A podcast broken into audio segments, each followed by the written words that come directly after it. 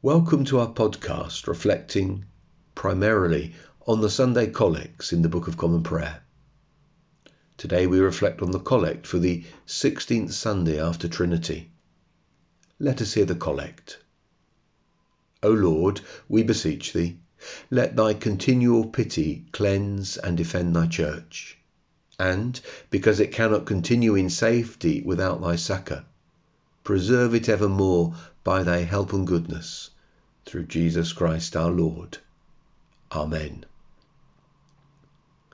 Again, this is another collect that started its life in an early Roman prayer book, pre 7th century.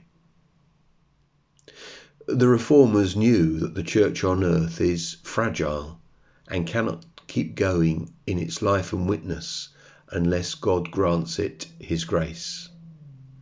Hence, speaking of the church, the collect has, It cannot continue in safety without thy succour.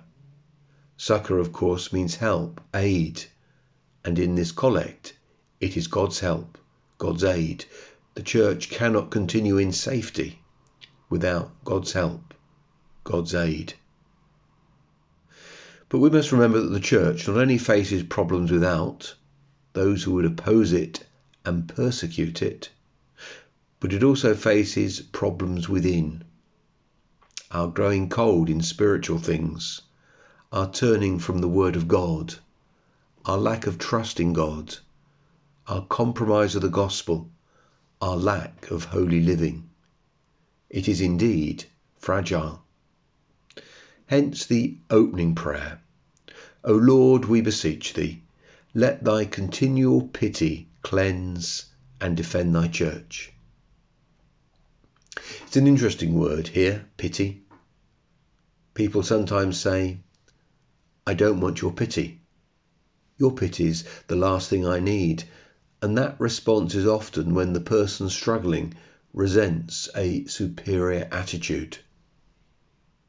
But pity here in the collect is different.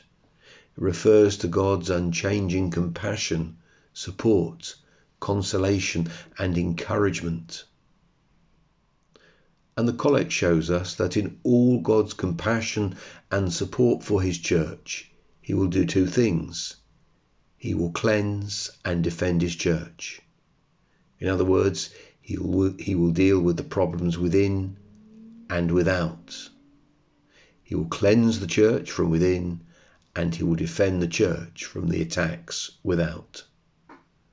The church is fragile on both counts, and only God can deal with the problems. The collect finishes by acknowledging that the church needs God's continual help. Preserve it evermore by thy help and goodness. And as always with the collects, we are taken back to the great and gracious truth that God's people are dependent upon Him. As Matthew Henry said, we may with greatest assurance depend upon God for the safety of the church.